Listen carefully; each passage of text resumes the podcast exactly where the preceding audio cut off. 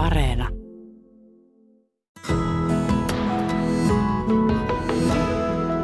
Yle Radio Suomi. Mainiota kesäistä keskiviikkoiltaa kaikkialle. Tästä alkaa Luontosuomen pölyttäjäilta. Miten voimme suojella luonnon monimuotoisuutta ja ruoantuotannolle tärkeitä pölyttäjähyönteisiä? Kannattaako perustaa hyönteishotelli, istuttaa ketokukkia tai vaihtaa hyönteismyrkyt biologiseen torjuntaan? Tänään pölyttäjälässä keskustellaan mehiläisistä, kimalaisista ja muista pölyttäjistä sekä mehiläistarhaajien ja viljelijöiden välisestä yhteistyöstä on niin kuin laajasti ja monimuotoisesti. Ja Mirjami on paikalla tänään lähetystä tekemässä. Sinuthan yleensä tuolla niin kuin puhelimen puolessa olet ihmisten kanssa rupattelemasta, mutta nyt täällä pölyttäjä-aiheesta. Eikö niin? Kyllä, tämä on ehdottomasti sellainen niin tärkeä aihe, että, että en voi vastustaa tämmöisen lähetyksen juontamista yhdessä Markuksen kanssa. En ole täällä Markuksen kanssa tosiaan kahdestaan, vaan meillä on täällä kaksi todella kovan luokan asiantuntijaa paikalla. Ihan tutut asiantuntijat viime kesältä. Eli meillä on täällä kysymyksiin vastaamassa tutkimusasiantuntija Eeva-Liisa Korpela. Hän vaikuttaa tuolla Suomen mehiläishoitajan liitossa. Ja sitten monenlaista mediasta tuttu Juho Paukkunen Helsingin luonnontieteellisestä keskusmuseosta, jossa hän toimii museomestarina. Ja voitte kaikki kuuntelijat soittaa ja kysyä monenlaisia pölyttäjiin liittyviä kysymyksiä, erityisesti mehiläisistä, sekä tarhamehiläisistä että sitten erakkomehiläisistä, kimalaisista ja yleisesti monenlaista pölyttäjistä. Ihan kaikista semmoisia niin yksinkertaisimpiakin peruskysymyksiä saa kysyä ja sitten voi kysyä vaikka lajien uhanalaisuudesta tai, tai jotain vastaavaa vähän monimutkaisempaakin. Mitä vaan ja kaiken ikäiset soittajat on erittäin tervetulleita mukaan lähetykseen. Ja voitte vaikka kertoa jotain havaintoja tältä kesältä tai keväältä ja mitä jännää on tullut vastaan tuolla pölyttäjärintamalla tai, tai äh, jos on jotain, jotain tosiaan kysyttävää tai sitten haluatte vaikka ihan vaan kertoa, mikä on teidän lempipölyttäjä hyönteisenne, niin sekin olisi hauska kuulla. Eli aloitellaan sitten vaan suurta pölyttäjäiltaa. Äh, tänään oli Yle uutisten sivuilla juttua tästä näistä maahan tuupertuneista kimalaisista. Ja kun me ollaan Inkeri sun kanssa aikaisemmin tää, tätä, ää, Mirjami sun kanssa aikaisemmin tätä lähetystä tehty, niin, niin, niin tämä on yleensä semmoinen kysymys, joka jossain vaiheessa tulee eteen. Kyllä. Voitaisiko me käsitellä ja tätä, tää, mistä? Kyllä, ilman muuta voitaisiin aloittaa tällä, koska varmasti todella monet suomalaiset on havainneet tämän ilmiön. Mitä te sanotte, Eeva-Liisa ja Juho tähän? No tämä on semmoinen melkein joka vuotinen ilmiö, joka lähinnä kaupungeissa, missä on näitä istutettuja puistolehmuksia. Katujen varsilla tulee esiin ja, ja siinä sitä on pitkään mietitty, että mistä se voisi johtua. Ja yksi, yhdessä vaiheessa ehdotettiin, että se e-, ehkä johtuu siitä, että siinä lehmuksen kukan medessä on jotain myrkyllistä – epäiltiin lähinnä semmoista mannoosisokeria, mutta sitten tutkimuksissa sitä ei ole kuitenkaan löytynyt siitä. Ja sitten myöhemmin todettiin, että, että siinä medessä on kuitenkin sellaista kofeiinia jonkun verran, joka ilmeisesti sitten koukuttaa niitä kimalaisia. Ja, ja sitten siinä on myöskin se, että se kukan kukka tuoksuu vielä senkin jälkeen, kun siitä se meden tuotanto alkanut ehtyä.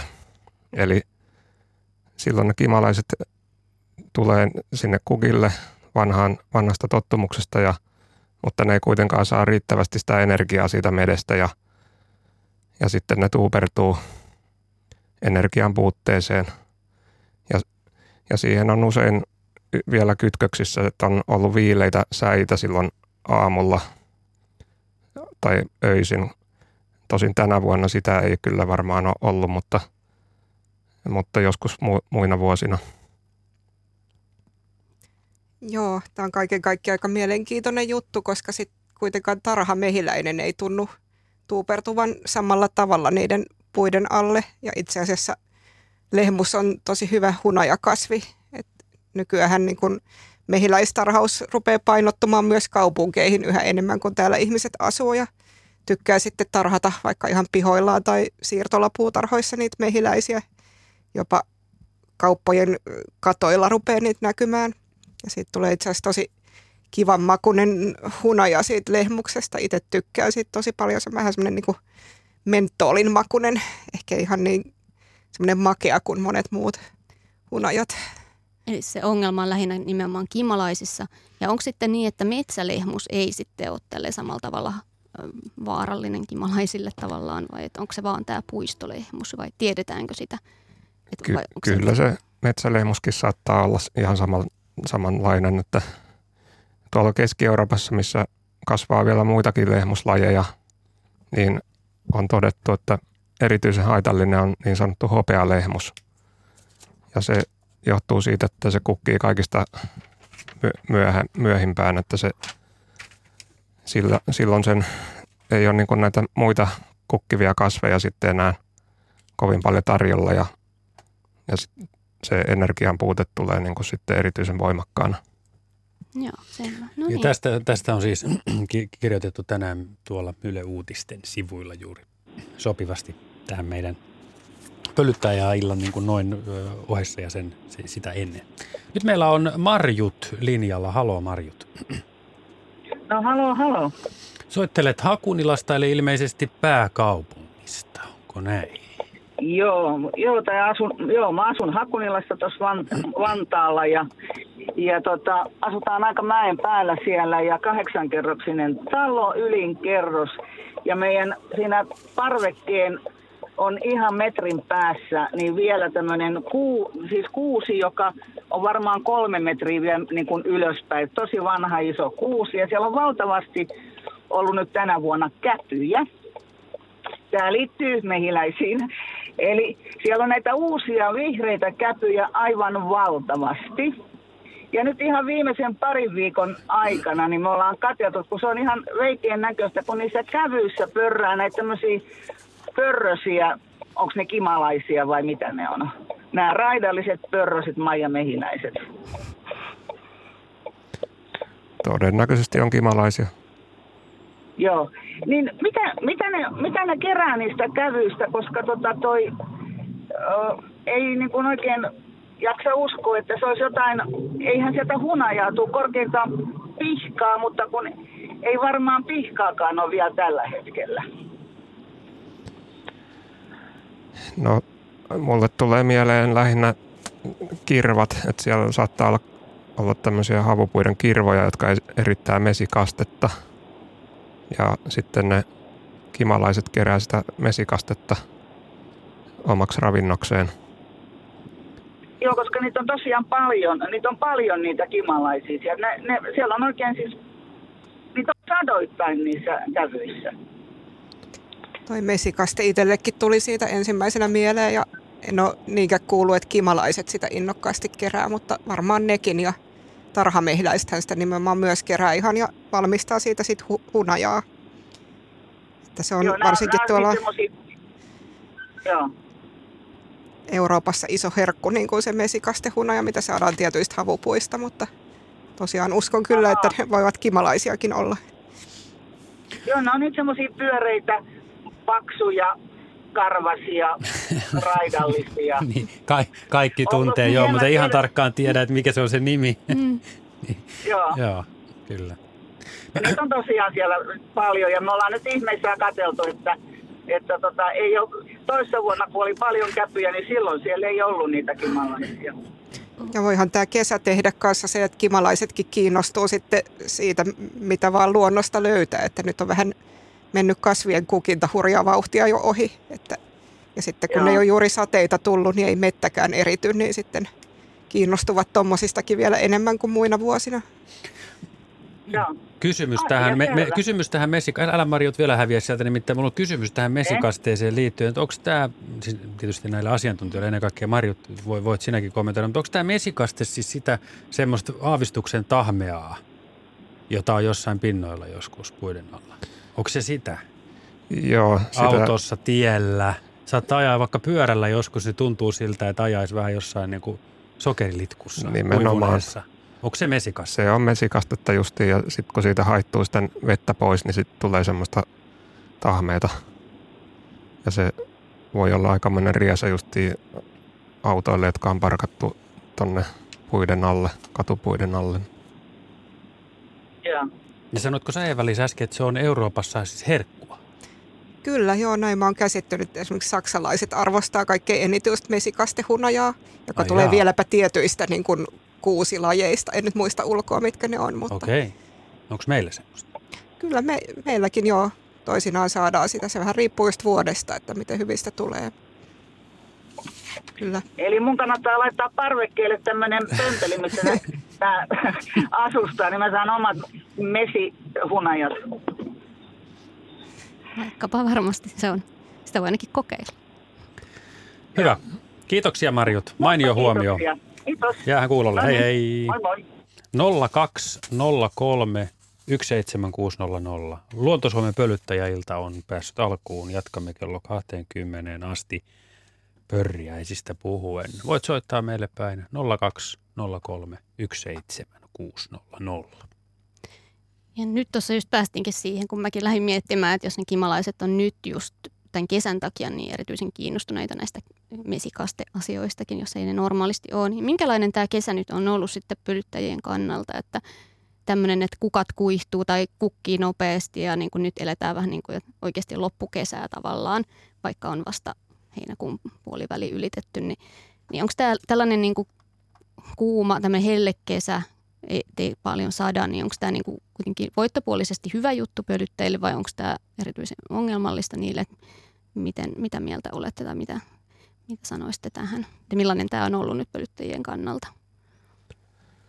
No, tämä on ollut hyvin nopea, nopeasti ohimenevä tai kevät oli pitkään semmoinen kyl, melko viileä ja sitten vasta kesäkuun alussa rupesi lämpenemään ja, ja sitten se lämpenenkin tosi nopeasti ja vaikuttaa siltä, että monilla pölyttäjillä ja muillakin hyönteisillä se lentoaika tai esiintymisaika on jäänyt tänä kesänä tavallista lyhyemmäksi.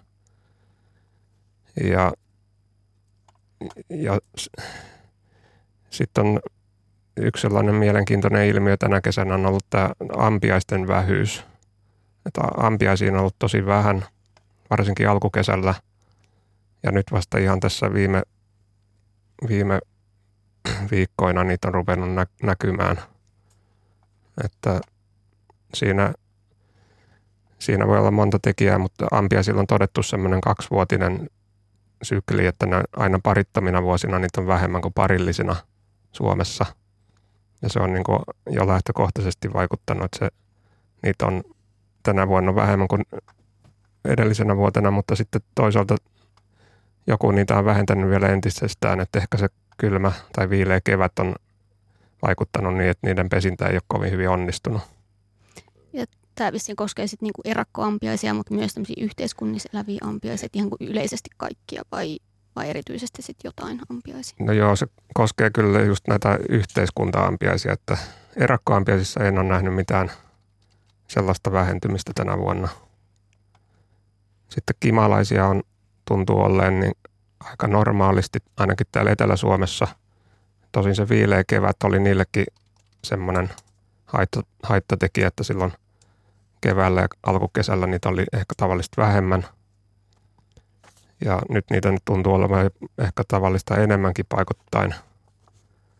Tosin tuolla Pohjois-Suomessa taas tilanne voi olla ihan erilainen, että sieltä on kuulunut sellaista viestiä, että sit niitä ei ole edelleenkään siellä kovin paljon.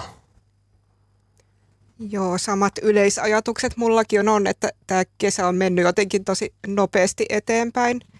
Että kyllähän pölyttäjät niin kun tykkää lentää semmoisella kauniilla kesäilmalla, kun on, on lämmintä ja tuuletonta ja sateetonta niin lyhyellä tähtäimellä. Se on hyvä asia niille. Mutta sitten jos se jatkuu tosi pitkään se kuivuus, niin tosiaan kasvit ei anna välttämättä mettä. Ja sitten se ilmaston muuttuminen voi vaikuttaa ikään kuin eri tahtiin niihin kasveihin ja hyönteisiin, mikä voi olla sitten iso kysymys meillä tulevaisuudessa ja tietysti myös sit laajemmassa kuvassa, niin pohjoiset lajithan tästä tulee kärsimään tästä kehityksestä. Aivan. Oliko meillä siellä puhelu? ei ilmeisesti ollut. Minä odotan tässä puhelua Joo. saapuvaksi ihan, ihan minä hetkenä hyvänsä. Mutta Ja hän on, no, nyt, nyt, nyt saamme no. yhteyden tuota, niin Janakkalaan, Kristiina linjalla. Kyllä, Terve. kyllä vaan. No Terve. niin, kiva kuulla sinun ääntäsi, minkälainen on asiasi. Kuule, mä rupesin eilen mietiskelemään ollessani mustikkametsässä semmoista asiaa, että mä oon koko ikäni käynyt mustikassa ja täällä on hyviä mustikkametsiä. Me löyttiin viime vuonna semmoinen paikka, jossa on siis aivan hillittömästi mustikoita, niin kuin, niin kuin aivan järjetön paikka. Tänä vuonna taas, paitsi että oli kuivanut. Sitten mä miettiä semmoista pientä asiaa, että siinä vieressä on hakkuualue – jossa tietenkin, johon tietenkin ensimmäisenä tulee esimerkiksi semmoisia niin kuin vadelma. Mm-hmm. Et vetääkö tämmöinen hakkuualue pölyttäjiä, jossa vieressä on siis aivan hillitön mustikka-alue? Voisiko se olla mahdollista, että hakkuualueet vetää pölyttäjiä keväällä?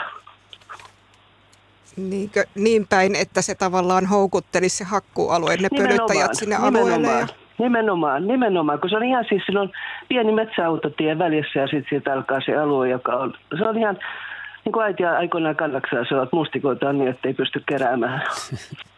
Niin, no voisihan sitä ajatella sille, että jos siellä hakkuaukolla vaikka tosiaan just vadelmaa on paljon ja horsmaa, Nimenomaan. niin ne on kyllä Mhm. mm-hmm. kimalaisille erittäin hyviä molemmat, myös tarhamehiläisille, että jos se kanta pääsee siellä sitten kasvamaan niiden ansiosta, niin sitten taas ikään kuin seuraavana vuonna siellä olisi paljon pölyttäjiä, että nehän kukkii vähän eri aikaa, että mustikka on vähän aikaisempi kuin sitten Niin. vadelma.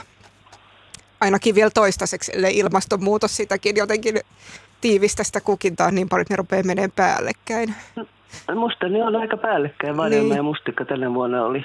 Niin se melkein rupeaa olemaan, että se menee niin tosiaan muuttuu se kukinnan rytmi sillä tavalla, että kaikki on vähän päällekkäin kohta. Mutta kyllä ne voi Niin, hyvin hyödyttää olla tuolla tavalla toisiaan. Mm. mites Juho? Niin, mulla tuli mieleen, että siinä voi olla myös osittain yksi tekijä, mikä, mikä parantaa niiden kimalaisten ja muiden pölyttäjien olosuhteita, että se sinne hakkuaukelle ehkä tulee sopivia pesäpaikkoja, koska sitten. Mm. se, ne pesi usein noiden, noiden jyrsijöiden pesissä. Ja ne jyrsijät taas vaatii vähän semmoista avoimempaa elinympäristöä ja taimikkoa ja sellaista, niin, niin se voi olla, että ne on Aivan, joo. sillä tavalla hyötynyt sitten ne kimalaiset. Eli mun ajatus siitä, että tavallaan se hakkualue on hyödyttänyt niitä, niitä pölyttäjiä, ei ollut ihan tuulista temmattu. Joo, ei varmaan. Joo, ja kyllähän semmoinen yleensä maisema vaihtelevuus on hyvä kaikille pölyttäjille, että sitten ne kuitenkin pitää siitä valosta ja lämmöstä, että semmoinen hakkuaukko voi olla tosiaan just hyvä pesimäpaikka niille. Et muille, hyvin monelle eläimelle paha asia, mutta pölyttäjille kenties hyvä. Joo. Joo, tietysti niitä on joitain semmoisia ihan metsäympäristöön erikoistuneita pölyttäjiä, mitkä sitten kärsii, mutta ne on kuitenkin vähemmistössä.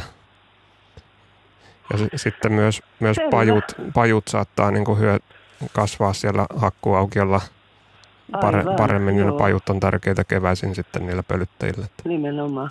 Joo. No mutta Kristiina, Okei. sinun marjastuskausi jatkuu jollain lailla ja kuitenkin tässä. No, jos ei tule sateita, niin ei mustikoita juurikaan kerätä No no niin. niin. kuule. Ne on ihan kuin, ne on ihan kuin muste, tämmöisiä pippureita.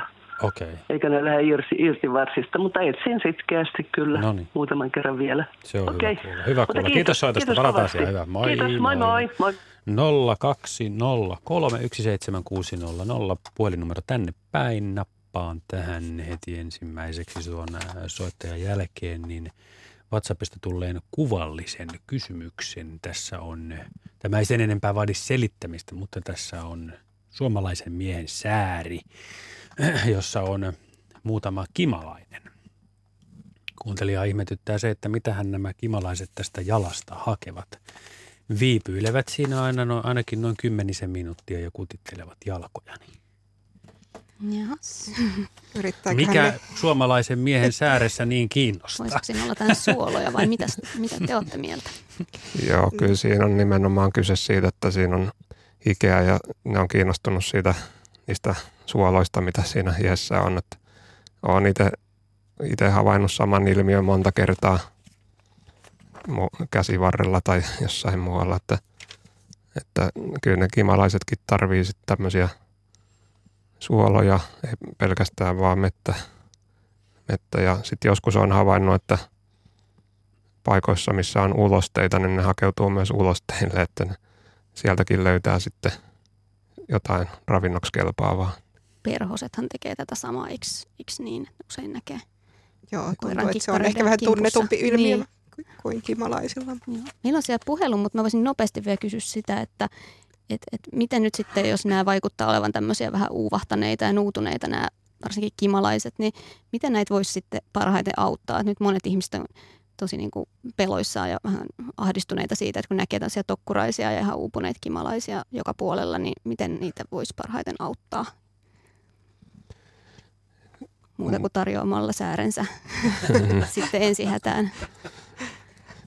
Joo, no, no monet on tehnyt sellaista sokerivesiliuosta, mitä on sitten tarjonnut. Et siinä voi olla esimerkiksi puolet sokeria ja puolet vettä ja, ja semmoista voi tarjota jostain vaahtomuovin palasesta tai sitten laittaa semmoiseen matalaan lautaseen, mihin ne ei pääse hukkumaan sitten ne kimalaiset. Niin. Joo, tämmöinen baari tavallaan. Niin. Mitäs sitten Eeva-Liisa, sulla on varmaan muitakin ajatuksia, että miten sitten yleisemmin voisi, tai onko sulla jotain lisättävää? No mulle tuli ihan semmoinen mieleen, kun oli siitä meden noususta puhe nyt, kun on ollut kovin kuivaa, että auttaisiko sekin pihapiireissä ja puutarhoissa se kasvien kastelu siis. Mulla ei ole tästä nyt mitään sen kummempaa tieteellistä näyttöä, mutta voisi kuvitella, että sitten tämä voisi auttaa, kun muutenkin siellä kastellaan ahkerasti, niin se meden tuotto voisi sitten parantua sitä myötä. Ja. ja muutenkin puutarhathan on tosi hyviä paikkoja itse asiassa monille pölyttäjille, kun siellä on usein ihmiset haluaa, että siellä kukkii, kukkia niin kuin ihan keväästä sinne syksyyn, niin siinä on mukava sellainen jatkumo sitten niitä kasveja. Voi olla jopa parempi katkeamaton niin kuin jatkumo kuin sitten siellä muualla maisemassa. Aivan. Joo, ja ihan pelkkää vettäkin voi tarjota, että kyllä ne, jos on kova helle ja lämmintä, niin ne tarvii ihan sitä vettäkin sitten vielä sitä pesään, pesään jäädyt, jäädyttämään ja, ja omaksi ra, ravinnoksenkin. Eli Kyllä. mehiläishotellin lisäksi mehiläisbaari. Baari pystyy sitten jonkunlainen. Kyllä, ja mä itse, itse huomasin, kun olin uimassa, niin siinä kello tämmöisiä jotain lubbelehtiä, niin siellä oli tosi paljon kimalaisia laskeutuneena niihin lehdille. Käyttivät niitä alustoina ja sitten siinä joivat. Joo. Nyt otamme lähetykseen Paten Hyvinkäältä. Moi. Moi. Joo, annappa tulla. Meillä on täällä näin niin kuin kaikki ja, valmiina. No sitten tämmöinen tehtävä, että mikä onkaan, onkaan niin tuota, paras elinympäristö Suomen pölyttäjille, hyönteisille kaikesti.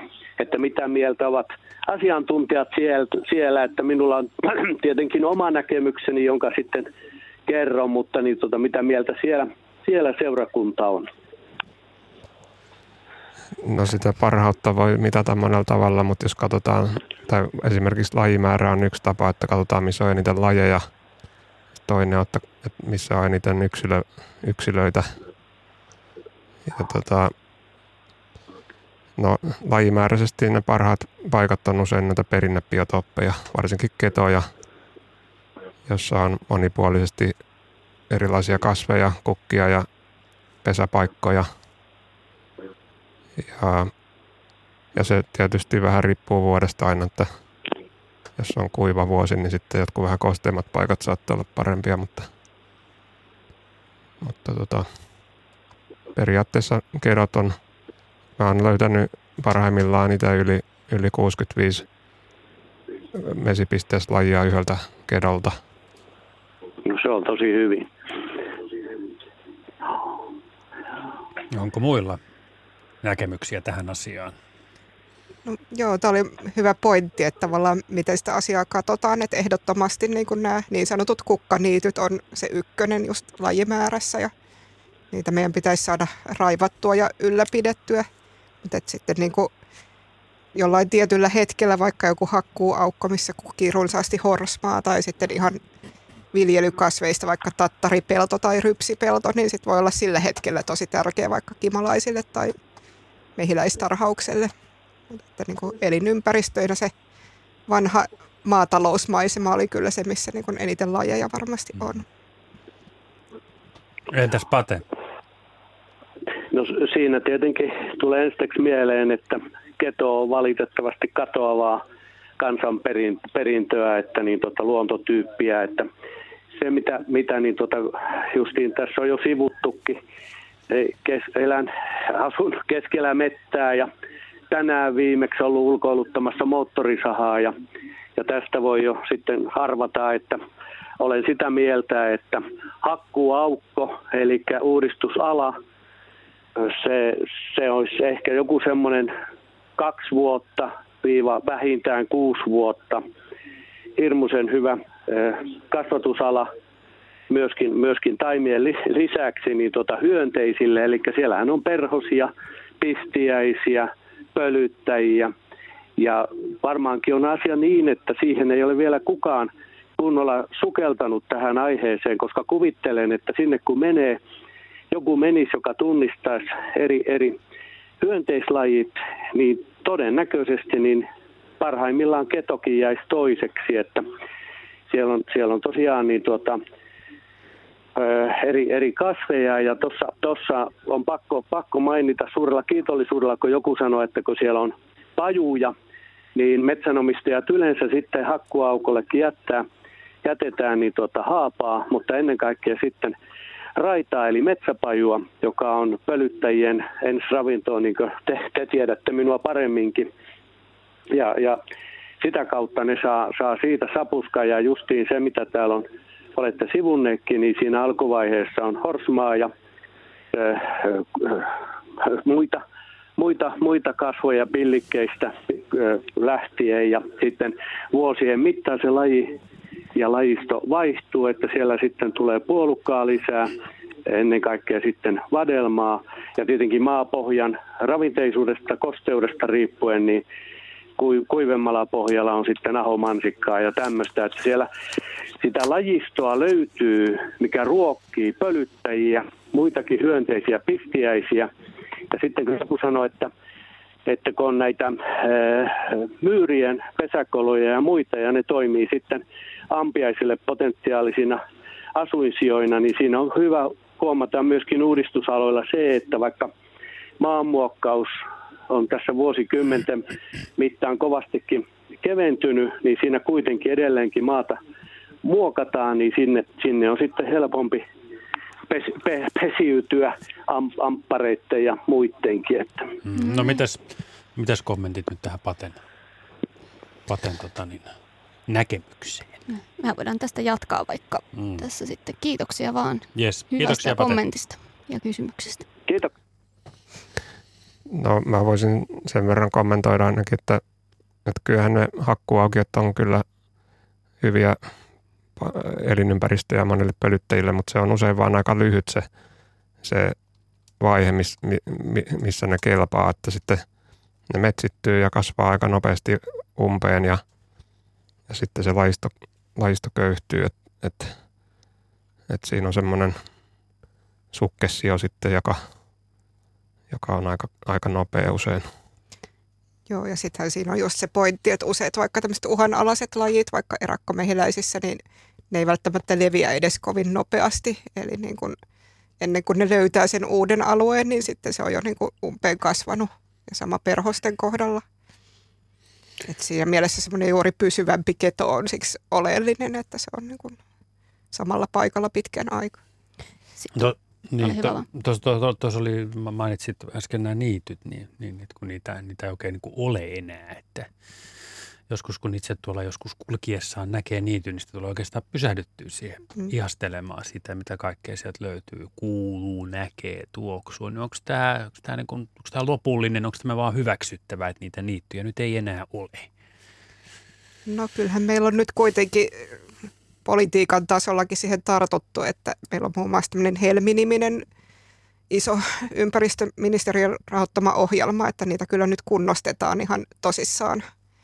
Et en mä usko, että sitä nyt on mitenkään lopullisesti hyväksytty, että ne on kadonneet. Et mm. Meillä on kuitenkin vielä paljon sellaisia alueita, mille pystyy tekemään jotain, että ne ei ole lopullisesti tavallaan umpeen kasvanut kokonaan ja näin poispäin. Ja sitten tietysti siinä vähän tasapainottelua myös, kun halutaan niin kuin hiiltä sitoa, niin jotkut semmoiset vaikka pellon nurkat, mitkä on niin kuin niittymäisiä, niin sitten taas siitä näkökulmasta niitä ei kannattaisi metsittää, että ne voi olla tosi arvokkaita kasveille ja hyönteisille esimerkiksi. Tuosta tuli mieleen tuosta hakkuuaukiosta sitten toisaalta taas se, että myöskin niin vanhat metsät ja lahopuuhan on ilmeisesti tosi tärkeää pölyttäjille. Niin mitä tämä, miksi tämä lahopuu on tärkeää? Se on nimenomaan pesäpaikka monille, monille mesipistiäisille ja muillekin pistiäisille, että ne, yleensä ne käyttää valmiita koloja, mitkä on kovakuoreastoukkien tekemiä näissä puun kuolleissa puurungoissa.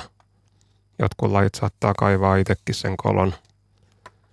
Ja se lahopuu on, on hyödyllistä lähinnä silloin, kun se on aurinkoisessa paikassa. Eli jos se on jossain metsän keskellä, niin silloin se ei sovellu juuri millekään pesäpaikaksi.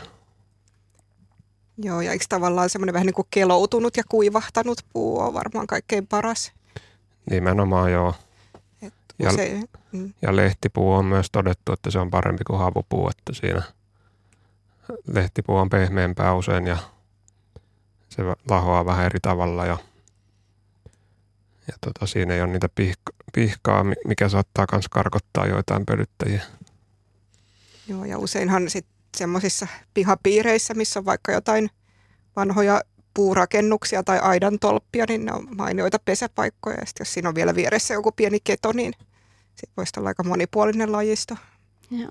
Mä itse tuossa kesällä kävin tuolla Helsingissä Lammassaaressa ja siellä on ne kuuluiset pitkospuut ja siellä on semmoiset tolpat, joita sitten katselin kuin ampiainen siellä, siellä sitten, sitten aika järeillä suuosillansa sitä niin kuin, äh, irrottelista puuainesta ja varmaankin sitten tulkitsin, että vie sitten pesämateriaaliksi jonnekin toisaalle, niin oliko tämä arvaus oikea? Joo, tämä on kyllä tosiaan myös hyvä huomio, että se lahopuu kelpaa myös pesämateriaaliksi joillekin pistiäisille, että just nämä yhteiskuntaampiaiset on sellaisia, jotka kerää sitä puukuitua ja tekee siitä sellaista paperimassaa sitten pesän rakennusta varten. Joo, otetaan Sellun sellukeita vastaan niin oma, oma, oma versio siitä, mutta sanoit, että Mirjami ampi, ampiaisen niin järeästä purkalusta. Oli että kyllä, on, aika järeät leuat, että, irtoaa. että tuota, voi kuvitella, että hän kuitenkin on petoja, eikö näin, että saali, saalistavat muita hyönteisiä. Mihin ne muuten sitten niitä, sitä hyönteisravintoa vie, että syöksä sen itse vai kelle se on tarkoitettu? No se on tarkoitettu niille ampiastoukille siellä pesässä ne harvemmin itse sitä syö. Itse käyttää sitten enemmän kukkien mettä. Joo, eli tavallaan toimii pölyttäjinä nämä ampiaiset, mutta sitten myöskin niin kuin, voiko niitä ajatella, että ampiaisten avulla voi torjua jotain tuhohyönteisiä, esimerkiksi on toukkia jostain pelloilta tai onko tämä mistään peräisin tämmöinen ajattelu? Joo, kyllä se on ihan totta, että ne saalistaa valtavan määrän muita hyönteisiä ja – ja ne saattaa tosiaan olla sitten taloudellisesti, taloudellisestikin merkittäviä tuholaisten torjuja, että näillä monilla pölyttäjähyönteisillä on niin monia erilaisia rooleja täällä luonnossa, että ne, sen lisäksi, että ne on pölyttäjiä, niin ne saattaa myös olla muiden hyönteisten kantojen säätelijöitä, niin kuin kukkakärpästen toukatkin on kirvojen, kirvojen syöjiä ja, ja niillä voi olla muitakin tehtäviä. Että. Joo, ja sitten myös itse toimivat niin kuin ravintona taas sit monet pölyttäjät vaikka linnuille. Niinpä. Joo, ja ehkä tässä voi vähän näitä perustermejä vielä ottaa, että tosiaan noin ampiaiset syö aikuisena sitä mettä, mutta sitten nämä mesipistiäiset niin nimensä mukaisesti vie sitten sen meden nimenomaan jälkeläisille myös. Eli niihin kuuluu sitten tarhamehiläinen ja kimalaiset ja erakkomehiläiset. Ja sitten ne kerää myös siitepölyä sinne pesään, että siinä mielessä ne voi ajatella, että on tehokkaita pölyttäjiä, kun ne sitä vartavasti keräävät. Aivan. Joo, meillä on seuraava soittaja. Ihan hetken kuluttua minä luen nimittäin viestin, joka vähän liippaa tätä soittajan aihetta. Eeva kirjoittaa, että tänä kesänä Rymättylässä runsaasti kimalaisia, kukkakärpäisiä ja perhosia, mutta missä ampiaiset ei ole ensimmäistäkään pesää tehty räystään alle kautta puuvajaan. Ja tästä otamme nyt linjalle Markon Raaseporista. Ampiaisia ei ole ollut koko keväänä nyt paljon ja vihaisia parin viikon sisään. Näinkö se on, Marko? Kyllä, se näin pitää paikkansa. Ja semmoisia ruskeita ja mustia, semmoisia omituisen värisiä, ei ole niitä keltaraitaisia ollenkaan. Että tuota, erityisen värisiä ovat. Ja, viikon aikana räjähtänyt ihan niin kuin niitä tuossa kuistilla pyörii ja tuota, kimppuun menevät ihan tulla, että tuota, en tiedä, tuossa lipstikassa niitä tuppaa olemaan, mutta eipä muita oikeastaan, ainoastaan semmoisia porariampiaisia, semmoisia tota, kapeasiipisiä, jotka menevät sitten niin kuin laudan rausta sisään ja purevat sinne pesään. Että en tiedä, missä tavalliset ampiaiset on. Niin. Mitkä on sitten tavallisia. Että tuota, koko keväänä ei ole, ainuttakaan pesää ei ole löytynyt mistään. Että tuota, jossain on, en tiedä missä. Mitä te kommentoitte tähän? Tästä jo vähän puhuttiinkin, mutta Joo. Niin, mutta jatketaan vaan. Sitten. Joo, jatketaan mm. vaan. Tämä on tosiaan tämän kesän tämmöinen erikoisuus, että ampiaiset on ollut hyvin vähissä ja se osittain johtuu siitä, että niillä on tämmöinen sykli, että niitä on joka toinen vuosi vähemmän kuin toisena vuonna, joka puolestaan johtuu niiden loisista ja taudeista, että ne niin vaihtelee, että toisena vuonna se, ne taudit on niskan päällä ja toisena vuonna sitten se ampiainen on voitolla. Mutta tänä vuonna sitten luultavasti vielä lisäksi on ollut ongelma tämä viileä kevät, joka on aiheuttanut sen, että ne ei ole onnistunut, onnistunut perustamaan niitä pesiä kunnolla ja,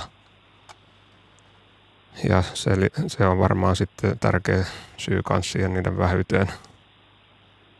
Että Joo, sen, mä, sen mä niin kuin, tota, ymmärsin, tuossa jo pari puhelu tuli sitten just sama juttu, mutta tota, nämä väritys, niin kuin, näiden ampiasten väritys niin kuin, nyt ihmetyttää, että tota, mitä ihmettä nämä mustat ja tämmöiset rus, ruskeat ampiaiset on, että tota, ja sitten semmonen, semmonenkin joku, mä en tiedä onko se pistiäinen vai semmoinen ohut kapea, joka kantaa semmoista hämähäkkiä mukanaan niin kuin, että tuota, ja sitten se tiputtaa se hämähäkin johonkin, niin mä ihmetyttää tämmöiset oudot ampiaslajit. Onko se se ampiainen vai? Taitaa olla joku ihan muu kuin ampiainen, mutta Juho tietää kyllä varmaan, mistä on kyse. No se on ainakin helppo tietää se, joka kuljettaa sitä hämähäkkiä, että se on tiepistiäinen. Koska Aha. tiepistiäiset on erikoistunut saalistamaan hämähäkkejä. Ja, ja ne on semmoisia usein kokonaan mustia tai sitten niillä on takaruumis punainen, muuten mustia. Ja tota, niitäkin on kuutisenkymmentä lajia Suomessa. Okei. Okay. Mutta sitten se ruskea ampiainen, niin se on vähän hankalampi tapaus, että, että tota, ei tuo nyt äkkiseltään mieleen, että mikä se voisi olla, mutta... Kapeat siivet kyllä. Joo, se voisi olla joku erakkoampiainen ehkä. Niin ne on niinku semmoisia solakampia kuin noin yhteiskuntaampiaiset ja, ja tota, ne usein menee just semmoisiin talojen seinin koloihin pesimään. Et, niilläkin kyllä useimmiten ne on mustia, missä on keltaisia vöitä, mutta se saattaa ehkä sitten – nopeasti katsottuna näyttää ruskehtavalta. Joo, okei. Okay, okay. Joo. Kiitoksia hyvistä Kiitoksia. Joo. kysymyksistä ja havainnosta. Joo, tämä, tämä tiepistienne oli hyvä, hyvä, että sekin tuli tässä nyt mainituksi. Se on varmaan Jep. monella, monella ollut semmoinen kodin vieras mm. tässä tämän kesän aikana. Hyvä, jes, kiitoksia. Palaamme asiaan. Hei hei. Kiitos. Moi moi. 0203 17600. Tässä on kahdeksan minuuttia, seitsemän minuuttia ennen tuota merisäätä, mutta Luonto Suomen pölyttäjäilta, sehän jatkuu kello 20 asti. Anne kirjoittaa meille ja kysyy, että jos on tarhamehiläisiä tontilla, voiko silti rakentaa hyönteishotelleja muille pölyttäjille? Täytyykö jotain erityistä ottaa huomioon? Joo, no ei siihen ole ainakaan mitään estettä sinänsä, että useinhan jos ajattelee sitten pölytysmielessä vaikkapa niitä omia omenapuita tai marjapensaita, niin ne niin kuin vielä täydentää toistensa työtä ne erityyppiset pölyttäjät. Että ne saattaa olla vähän eri aikoina liikkeellä ja sitten myös se hedelmän muoto tulee täydellisemmäksi, kun sitä pölyttää niin kuin erilaiset hyönteiset. Että ei siinä ainakaan mitään estettä, ettei voisi samalla tontilla olla. Ei mulle ainakaan tule mieleen mitään semmoista. Niin. Että ei ole, ei, ei ole haittaa. Niin, totta kai sitten jonkin verran keskustellaan tästä, että kilpaileeko ne niin kuin ravinnosta keskenään tarhamehiläiset ja sitten meidän luonnonvaraiset pölyttäjät. Että siihen nyt on vähän vaikea sanoa mitään semmoista turvallista rajaa, että paljonko niitä mehiläispesiä saisi olla, mutta usein ne on sitten kiinnostunut kuitenkin vähän eri kasveista ja sitten sillä tavalla niin kuin pärjäävät sillä samalla alueella. Tässä Anne kirjoittaa myös, että täytyykö ottaa jotain erityistä huomioon.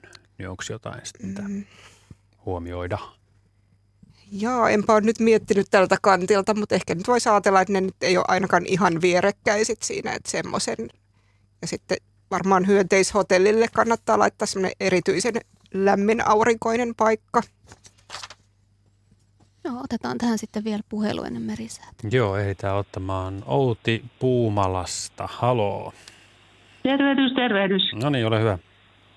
Tein tota viikko sitten ensimmäisen hyönteishotellin ja semmoiseen törmäsin, että sanottiin, että ne pesäkolot kannattaisi olla havupuuta, mutta voiko se hotellirunko olla kuitenkin, tota, ei kun lehtipuuta, mutta voiko ne hotellirunko olla havupuuta? Haittaako se?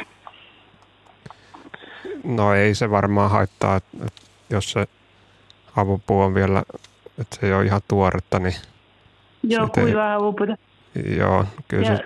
ja toinen kysymys oli semmoinen, että kuulin kanssa tai luin, että pesäkoloista tikat napsii niitä mehiläisiä, niin mikä olisi hyvä sen pesäkolon syvyys, mitä siihen se laittaa sitten putkia tai jotain muuta, missä tekee, tai porareikiä, niin mikä olisi hyvä pesäkolon syvyys. Ja laitoin siihen kyllä sitten tuon verkon päälle, mutta mikä on sitten hyvä syvyys? No mä oon kuullut semmoisen nyrkkisäännön, että se kolon syvyys pitäisi olla vähintään 10 kertaa sen läpimitan suuruinen. Eli jos on vaikka 5 milliä kolon läpimitta, niin se pitäisi olla vähintään 5, 5 senttiä sitten se kolon syvyys, mutta, mutta mielellään sa, saisi olla vähän pidempiäkin, että, että semmoinen... Onko sitten maksimipituutta? No joo, siinäkin on, on kyllä todettu, että jos se on liian pitkä sitten, niin sitten siinä voi käydä niin, että siihen tulee useampia eri lajeja siihen saman koloon. Ja, ja sitten ne, ne, mitkä on tullut siihen viimeiseksi, niin ne tukkii tavallaan niiden aikaisempien ulospääsyn sieltä. Joo, joo. Että, joo. No onko se esimerkiksi 15 senttiä liian syvä jo? No 15 senttiä on ihan sopiva.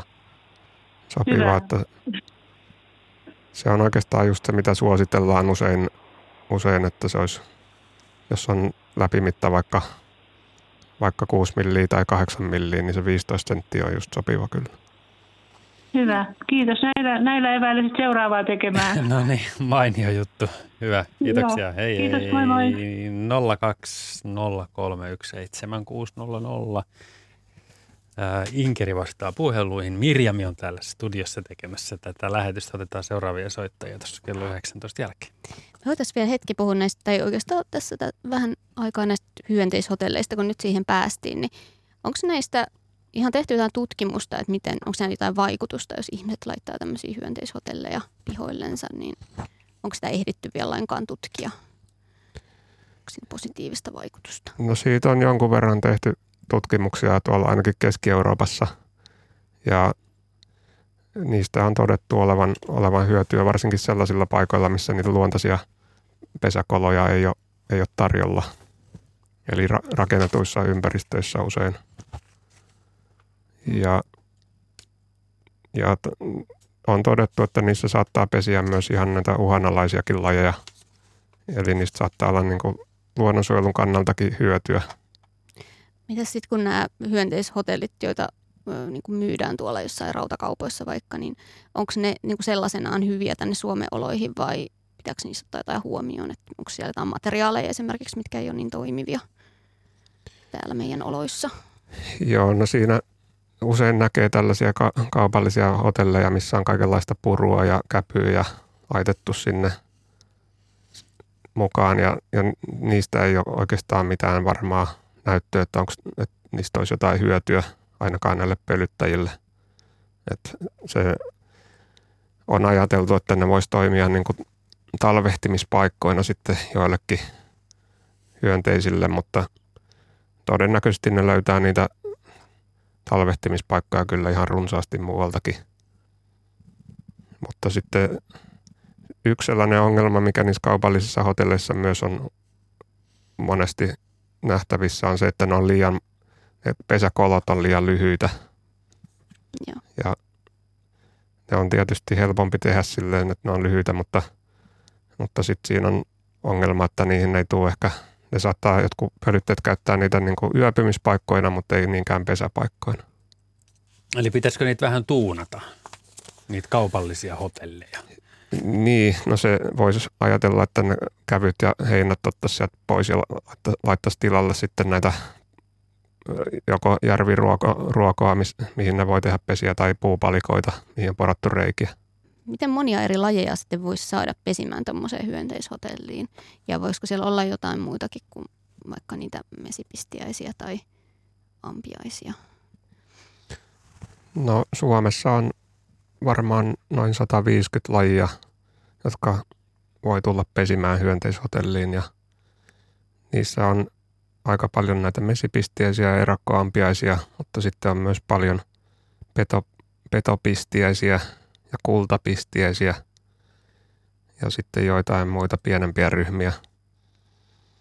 Ja, ja tota, se vaikuttaa tietysti myös, että minkälainen se on se hotelli, että jotkut, jotkut niistä käyttää vain puunkoloja ja toiset sitten käyttää niitä erilaisia kasvinvarsia. Voiko tehdä näin semmoisenkin ohjeen, että voi vaikka vaan laittaa kasan hiekkaa pihalle? Onko se ihan, mitä sinne voi saada? Joo, no tämä on sitten vähän erityyppinen hyönteishotelli, jos voi puhua hyönteishotellistakaan. Mm. Sitten on suuri osa lajeista on semmoisia, jotka pesii maassa, kaivaa pesänsä maahan, hiekkamaahan useimmiten, niin niitä voi sitten ottaa just sillä tavoin, että tekee tämmöisen hiekkakasan vaikka pihalle. Niin. Joo. Mihin paikkoihin tuollaisia, jos nyt vaikka rakentaa tai ostaa jonkun hyönteishotellin, niin minkälaisiin paikkoihin niitä kannattaa ripustella ja mihin korkeuteen ja onko sillä vuoden ajalla jotain väliä, että milloin se laittaa sinne? No yleensä se pitäisi olla aurinkoinen tai vähintään puoli, puolivarjonen paikka, että se ihan varjonen paikka ei niille yleensä kelpaa. Ja usein sanotaan, että se aamuaurinko olisi kaikista paras, että jos siihen aamulla paistaa aurinko, niin se olisi sit, niin niiden pölyttäjien kannalta hyödyksi. Joo, meillä on täällä kaksi asiantuntijavierasta ja esittelen heidät vielä uudemman kerran. Eli meillä on tutkimusasiantuntija Eeva-Liisa Korpela Suomen mehiläishoitajain liitosta ja sitten toisena asiantuntijana Juho Paukkunen Helsingin luonnontieteellisestä keskusmuseosta, jossa hän toimii museomestarina. Ja minä olen Mirimis Maleen. Tervetuloa tälle toiselle tunnille keskustelemaan pölyttäjistä. Ja Juholla jäi vähän juttu kesken siitä, että mihin niitä hyönteishotelleja kannattaa sitten sijoittaa tai ripustaa. Niin, tosiaan se jäi siihen korkeuteen, että mi, mi, mille korkeudelle niitä pitäisi laittaa, niin siihen ei oikeastaan ole mitään, mitään selkeää ohjetta, että, se, että ihan rinnan korkeus, mihin se on helppo laittaa, sopii hyvin ja, ja voisin laittaa alemmaskin. Siinä voi olla sitten tietysti se ongelma, että jos se on ihan maan rajassa, niin sitten siihen pääsee jotkut, jotkut eläimet helpommin käsiksi ja ne saattaa sitten rikkoa sen, mutta, mutta periaatteessa sillä korkeudella ei ole kyllä kovin suurta väliä. Joo.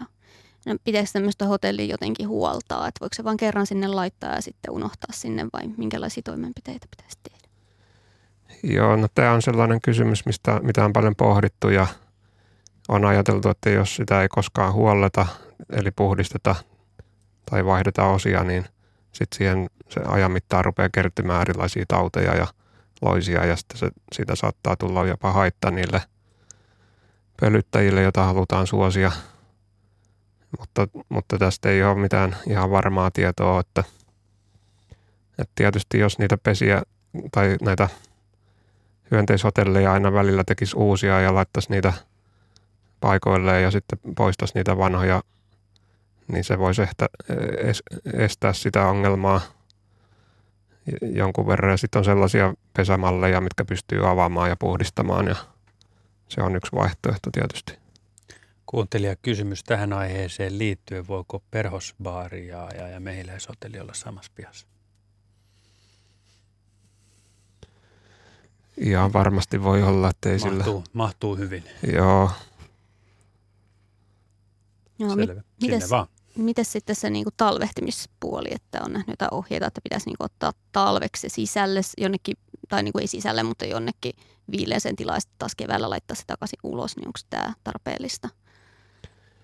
No joo, se on totta, että sitten talvella ne saattaa joutua lintujen, lintujen rikkomiksi, että ne varsinkin syksyllä ja talvella, kun ne linnut, linnuilla on ravinto alkaa olla vähissä muuten, niin sitten ne kiinnostuu niistä hotelleista ja ne sit saattaa sitten nokkia niitä ja tuhotakin, mutta, mutta tota, siihen voi tietysti laittaa myös semmoisen suojaverkon, että se estää niiden lintujen rikkomista. Ja puhelu itse asiassa liittyy myös Ötökkähotelliin. Jussi Järvenpäästä, moi. Moi moi. Mitäs sulla on käynyt Ötökkähotellin kanssa? No Ötökkähotelli hommattiin tässä alkukesästä ja laitettiin puuliiteri seinälle ja pohjoiseen auringon nousuun päin. Ja nyt tässä kesän aikana Ötökkähotelliin on muuttanut väkeä ja nämä järviruoko-osasto on lähes täysin varattuna ja sitten tuommoiset puupalikat, mihin on porattu ehkä tuommoisia kolmemillisiä reikiä, niin ne on varattu, mutta sitten nämä purut ja muut on tyhjillä. Mutta se oikeastaan se kysymys on sitten se, että näissä järviruohon päissä on tämmöinen harmaan, harmaa massa. Että ketähän sinne on nyt sitten muuttanut asustamaan, se on se kysymys. Ja pihalla on, on tämmöinen pieni kukkaketo, pari neljää rouva laittanut, että siinä on näitä pörjäisiä kyllä lennellyt kesän aikana. Mutta nyt, nyt on hiljasta, kun on tuommoiset tulpat järviruokojen päässä. Joo, no siinä aika monetkin näistä kolapesijöistä tekee tämmöisen tulpan savesta siihen reijän päähän. Ne, okay. ne voi olla erakkoampiaisia tai voi olla erakkomehiläisiä. Sitä on aika vaikea siitä sanoa, mutta, mutta Erakkoampiaiset on ehkä kaikista tyypillisimpiä just näissä ruokojen pesijöinä. Ja se, se on semmoinen tulppa siinä ulkopäässä, joka, joka on tarkoitettu, että se estää sitten niin kuin näiden luontaisten vihollisten sisäänpääsyn. Ja siinä okay. tulpan takana on sellainen tyhjä, tyhjä tota, kammio tai pesäkomero, joka on tarkoitettu hämäykseksi, että sitten jos se pääsee siitä kuitenkin läpi joku, joku vihollinen, niin sitten se luulee, että se onkin tyhjä pesä. Ja sitten vasta sen tyhjän kammion jälkeen sitten alkaa ne, ne toukkakomerot, missä on sitten niiden pistiäisten toukat. Joo, tuolla on semmoisia vähän isompia järviruokoja, niin siellä pohjalla näkyy tämmöistä valkoista onko ne sitten jäänyt jotenkin kesken noin pesänteko vai? Tota, Sitten sit jos se on sellaista vaaleita se tulppa siinä, niin se voi olla joo, pihkaa. Ahaa, se, joo. Usein niissä just niissä Usein. pienemmissä ko, ko, ruo, järviruoan varsissa on pesi tämmöisiä oksahukkia, jotka kuuluu petopistiesiin ja ne valmistaa sitten pihkasta sen tulpan. Ahaa, joo. Ja tämä on talveksi sitten hyvä laittaa vaikka jotain verkkoa, ettei, ettei linnut pääse sitä nokkimaan. Joo, se on ihan suositeltavaa, että laitetaan talveksi vaikka jonkin kylmään varastoon. Okei. Ne voi laittaa tuohon vaikka vajaan sisälle sitten. Siitä tietysti pörjäiset mahtuu noista overrausta, mutta linnut eivät. Joo, se on hyvä paikka.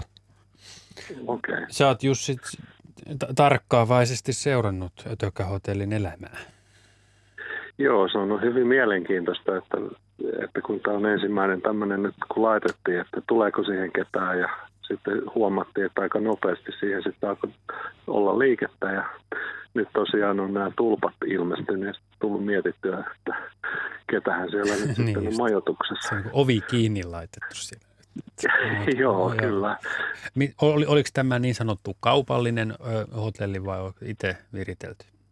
Ei, tämä on ihan kaupallinen. Että tässä okay. on sitten näitä sahanpuruja ja muita, mutta et siellä ei kyllä ainakaan päälle päin näy minkäännäköistä Joo.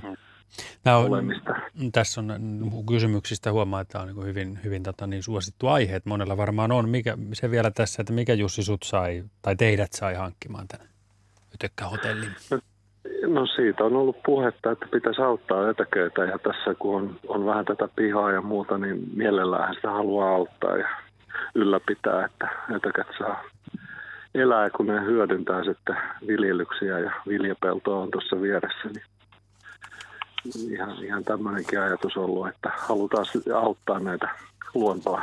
Kyllä, hieno, hieno kädenojennus, joka ei sinällään vaadi juuri paljon mitään.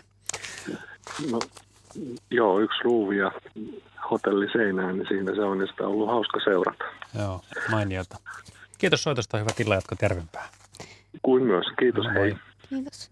Oletteko te huomannut, että tämmöinen yleinen tietoisuus tästä niin pölyttäjäkadosta olisi jotenkin semmoinen, että, että tuntuu, että puhutaan aika paljon ja, ja nyt ehkä itsellä on semmoinen olo, että nyt ihmiset on oikeasti isossa määrin alkanut herätä ja haluaa tehdä kaikenlaisia tämmöisiä tekoja omalta osaltaan. Oletteko te huomannut, että tämmöinen olisi niin yleistynyt ajattelu, että halutaan auttaa luonnon eläimiä ja kasveja?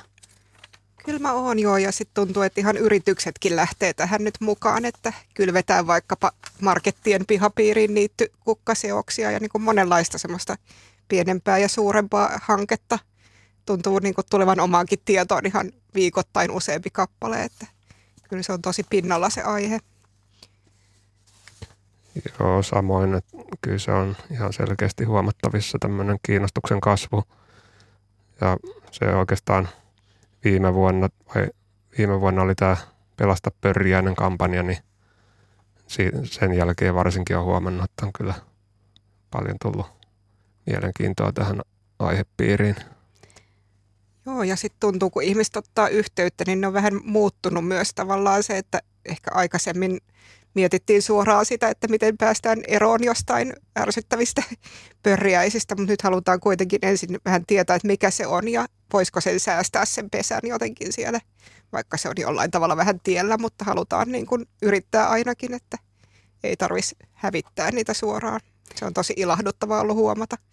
Millaisista muuten äh, niin kuin luvuista puhutaan, että kuinka monet vaikka kasvit nimenomaan tarvii tämmöistä hyönteispölytystä tai ylipäätään niin kuin eläimen tekemää pölytystä? No mä oon nähnyt sellaisen luvun, että yli 90 prosenttia kaikista kukkakasveista niin vaatii hyönteispölytystä tai ainakin hyötyy siitä. Joo. Ja viljelykasveistakin noin yli 70 prosenttia.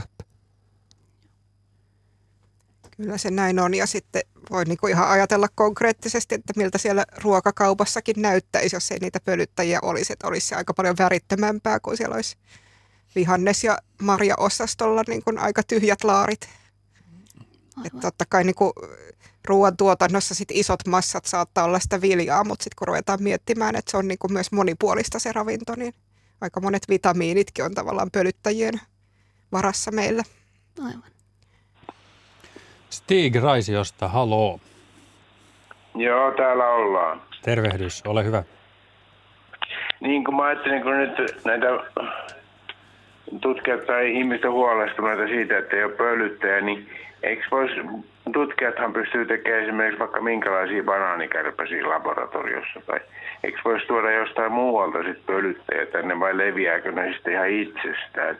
Vaan niin kuin geenimanipuloituja viljoja, että miksi ei voisi sitten jotain tämmöistä keinoa kehittää.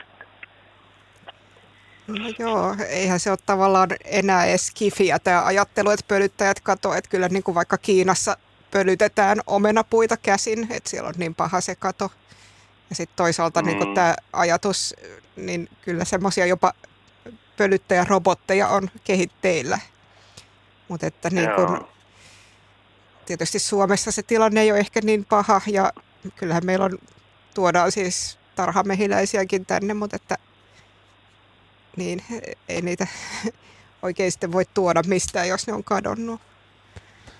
Niin, tota, niin mun yksi kaveri, niin hän oli kultaseppä, niin hän rupesi tarhaa mehiläisiä. Hän, kyllä siitäkin leipä Hmm. Se, mikä tässä varmaan tulee kyllä eteen jossain vaiheessa, jos pölyttäjät edelleen jatkaa vähentymistä, on, että ruvetaan jalostamaan kas- viljelykasveista tämmöisiä itsepölytteisiä lajikkeita, yeah. jotka ei vaadi, vaadi sitä hyönteispölytystä. Et nyt on esimerkiksi tuosta mantelista, joka on, jota viljellään tuolla Kaliforniassa ja etelämpänä, niin siitä on nyt kehitetty jo semmoinen itsepölytteinen lajike ja, ja tota, varmaan muistakin kasveista sitten ruvetaan tämmöistä Joo. toimintaa harrastamaan. Joo. Selvä. Joo, no tiedättekö te mikä on Suomen yleisin koirarotu, kun te olette biologeja? Joo. Enpä tiedä. Se on Turun murre. No niin, hyvä. Kiitos Stiigi. Hyvä tila jatkot Raisio. Moi moi. Kiitos samoin, joo. Moi. moi. 020317600 puhelinnumero tänne Luontosuomen pölyttäjäiltaa. Jatkamme kello 20 asti. Tuli mieleen muuten noista manteleista, että Kalifornian kuivuus on itse asiassa tainnut vaikuttaa vähän, että se mantelin viljeleminen siellä ei oikein tahdo enää onnistua. Mutta tuota, koska Suomessa aletaan käsin pölyttää, jos Kiinassa on jouduttu omenapuita?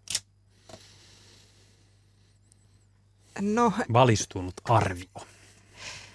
Toivottavasti siihen ei päädytä, mutta totta kai pitää ajatella sitä asiaa myös laajemmin, että vaikka me keksittäisiin näitä lajikkeita, jotka pölyttää itse itsensä ja muuta, niin kuitenkin se meidän luonto ja meidän koko ekosysteemi niin on semmoinen kokonaisuus, että ei se ole missään nimessä hyvä juttu, että ne pölyttäjät katoaa, vaikka me keksittäisiin jotain teknologisia ratkaisuja niin kuin viljelykasvipuolella. Ja sä Eeva-Liisa siitä just puhuit, että, että me aina usein pidetään tätä hyötynäkökulmaa paljon esillä, että niistä on mm. hyötyä ravinnon tuotannolle ja hyötyä, mutta sitten puhuit myös tuossa ennen lähetystä sitä, että niillä on myös se itseisarvo, että vaikka ne ei olisi niin hyödyllisiä, niin ne on kuitenkin evoluution pitkä tulos ja haluatko siitä jotain lisää kertoa ajatuksia? No en mä tiedä, tietysti se on jo ehkä vähän sellainen filosofinen kysymys, että mitä arvostetaan, mutta tavallaan voi ajatella, että jos puhutaan ekosysteemipalveluista, joihin yhtenä tämä pölytyskin kuuluu, niin tietyssä mielessä vaikka jos ajatellaan jotain tiettyä viljelykasvia, niin sen pölytyksen voi hoitaa ehkä vaikka vain parikin lajia. Et siinä mielessä sitten ne kaikki muut pienet, vaikkapa erakkomehiläiset, niin ei ole siinä mielessä ratkaisevan tärkeitä. Mutta sitten tulee just siihen, niillä on se oma arvonsa ihan lajeina. Mm, jos vielä vähän ennen puhelua kysyn sellaista, että itse tässä on miettinyt semmoista, että, että kun itse kiinnostui kovasti luonnosta aika nuorena ja sitten niin kuin ihaili kaikkea upeata, mitä siellä luonnossa on, mutta kaikki ymmärsi sen, että se voi kadota ja, ja lajit on uhanalaisia ja tavallaan siinä on semmoinen vähän kahtalainen suhtautuminen niin kuin luontoon, että toisaalta sitä arvostaa ja siitä haluaa nauttia, mutta sitten aina se pieni, tai pieni tai isompikin ahdistus siinä mukana, niin mm. onko teillä samanlaista kokemusta, että olette joskus kiinnostunut kovasti hyönteisistä ja muusta luonnosta ja miltä se tuntuu sitten, kun tavallaan niin kuin tietää sen, sen siellä taustalla olevan uhan siitä lajien katoamisesta ja biodiversiteetin köyhtymisestä, miltä se niin kuin tuntuu olla tämän alan asiantuntija? Niin, kyllähän se tietysti tuntuu pahalta tavallaan semmoinen luonnon yksipuolistuminen. Ja sitten useinhan on myös näkyviä ilmiöitä, että jotkut tietyt lajit saattaa runsastua hyvinkin voimakkaasti. Ja sitten ihmiset kiinnittää siihen huomioita, että onhan täällä vaikka mitä. Mut ehkä ei nyt ihan tähän liitty, mutta ainakin itsellä on vähän sellainen ammattitauti, että se luonnossa liikkuminen on kyllä sitä, että on pakko tietää kaikki, mikä kasvi tulee vastaan tai muuta, että vähän vaikea välillä katsella maisemia ihan vaan niin kuin nautinnon vuoksi. Mitäs Juho? No kyllä se mullakin on ollut ihan yksi teki, syy, että miksi mä oon aikoinaan lähtenyt biologiaa opiskelemaan, että pystyisi auttamaan tätä uhanalaista lajistoa ja luonnon monimuotoisuuden säilymistä. Että tota, kyllä se tietysti aina ikävältä tuntuu, jos lajeja häviää ja, ja kannat pienenee, että, että mutta toivotaan nyt, että tilanne paranee. Ainakin on paljon kiinnostusta tähän aihepiiriin nyt tullut lisää. Se on positiivista kyllä. Ja aina voisi tehdä tavallaan pieniäkin asioita, jotka vie sitten kuitenkin sitä tilannetta jollain tavalla parempaan suuntaan. Et voin ehkä mainita, että tuli tuossa tehty muun muassa golfkenttien kanssa yhteistyössä tämmöinen pölyttäjäystävällisen kentän hoidon esite. Ei ehkä niin kuin ensimmäinen paikka, mikä mieltää luontoystävälliseksi, mutta jos sielläkin pystytään hmm. tekemään pieniä tekoja ja monet tahot niin kuin kaipaa niitä vinkkejä ja yhteistyökumppaneita, että miten voidaan tilannetta parantaa, niin ne on aina tosi antoisia itsellekin sit sellaiset. Joo, ja Eva-Liisa, kyllä ne filosofio-asiatkin tähän, filosofistiset pohdinnat mahtuu tähän lähetykseen oikein mainiosti. Nyt me otetaan linjalle Kari Mäntyharjulta. Terveet, Kari. Ter- terve. No niin, sinulla on joku mustikkaan liittyvä asia. Anna palaa. Joo, mä olisin kysynyt, että tota, tarviiko hyönte, jokaisen mustikan kukaan niin hyönteinen pölyttää, että niin tulee mustikka? Kun niitähän on niin älyttömästi, että, tota, että tarviiko jokaisen? Joo, kyllähän se on niin kukkakohtainen tavallaan se pölytysilmiönä. Ja mustikka on nimenomaan nyt, kun ajatellaan eri kasvilajeja, niin hyvinkin riippuvainen hyönteisistä. Ja joo, myös viljelykasvipuolella itse asiassa pensasmustikka on yksi kaikkein riippuvaisimpia, mutta myös tämä ihan meidän Aha. kotonen metsämustikka. Joo, täällähän niitä riittää niitä mustikoita, että niitä täytyy olla niitä pör, pörjäisiä niin hirveästi sitten, että ne käy jokaisessa. Että, tota, Joo, siinä... On mustikat, mustikat on aika pieniä, pieniä pippurisia tällä hetkellä. Justiin käytiin keräämässä tuossa ja tota, ne oli tosi pieniä. Että. Sen voisin lisätä vielä, että se tosiaan jokainen kukka vaatii sen pölytyksen, mutta se, se ei aina kuitenkaan ihan aina tarvi olla hyönteisen aikaansaama. Että se voi olla, se voi tapahtua joskus ihan tuulen tai, tai veden vaikutuksestakin. Et, et se, mutta se hyönteispölytys tietysti on se tärkein tekijä, mikä sen niin, niin, että se levi, le, voi levi, levitä niin kuin sillä, niin kuin tuulen mukana ja, ja veden mukana, että tota, toisiinkin. Että tota niin. tota, ei ihan tarvitse jokaista. Joo, Joo. niitä on semmoisia pölytyskokeita tehty joskus mustikalla, että on estetty kaikkien pölyttäjien pääsy, pääsy sinne kukkiin, niin silti sinne on aina jonkun verran tullut niitä. Mutta se on Aha, joo, joo. siis mustikoita, mutta, mutta tota, se satomäärä on tietysti huomattavasti pienempi kuin, että jos hyönteiset olisi päässyt. Joo.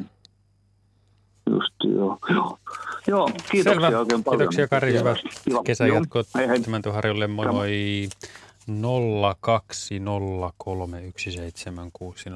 Se on puhelinnumero tänne päin Luontosuomen pölyttäjä iltaan. Täällä olisi näistä linnunpöntöistä. To, joo, mutta ne on täällä odottamassa. Voidaan käsitellä jossain vaiheessa. Joo. Mulle tuli mieleen sellainen, että onko näillä tarhamehiläisillä ja sitten villimehiläisillä, tämmöisillä erakkomehiläisillä, onko niillä kovinkin paljon niin kuin eri mieltymykset näissä ravinnossa vai käyttääkö ne paljon samaakin ravintoa?